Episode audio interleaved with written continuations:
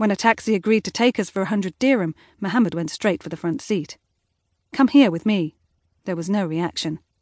His unexplained behaviour started annoying me, but the first thing I had to do when we arrived at the airport was to weigh my backpack and the hand luggage. Nine kilograms over the limit had to be rearranged. A few books and some clothes were put inside my hand luggage, which I hoped would not get weighed.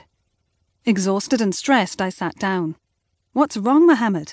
Why didn't you both give me that one dirham? You really didn't need it, I said. He went off the handle. I needed it and you didn't give me. If I had known, I would have given you. Here is more than one dirham. I gave him some money.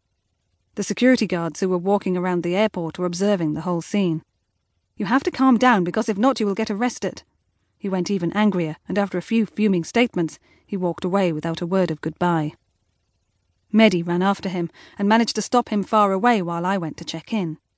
Everything went well. I only had to empty my hand luggage of the nine extra kilograms.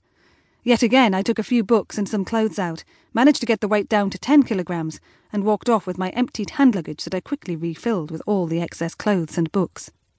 That was massively draining. There was still some time left to the departure, so I sat down and waited for Mehdi to come. To my surprise, Mohammed came back with him. What about I'm sorry for my irrational behaviour? I asked.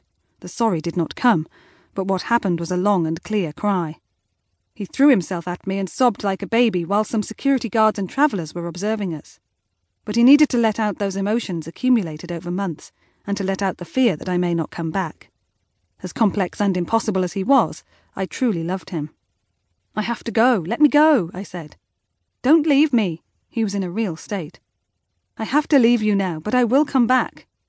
I was slowly walking away, and then disappearing, mingling with other people who were getting in the queues behind me, and when I turned my head around, I could no longer see him.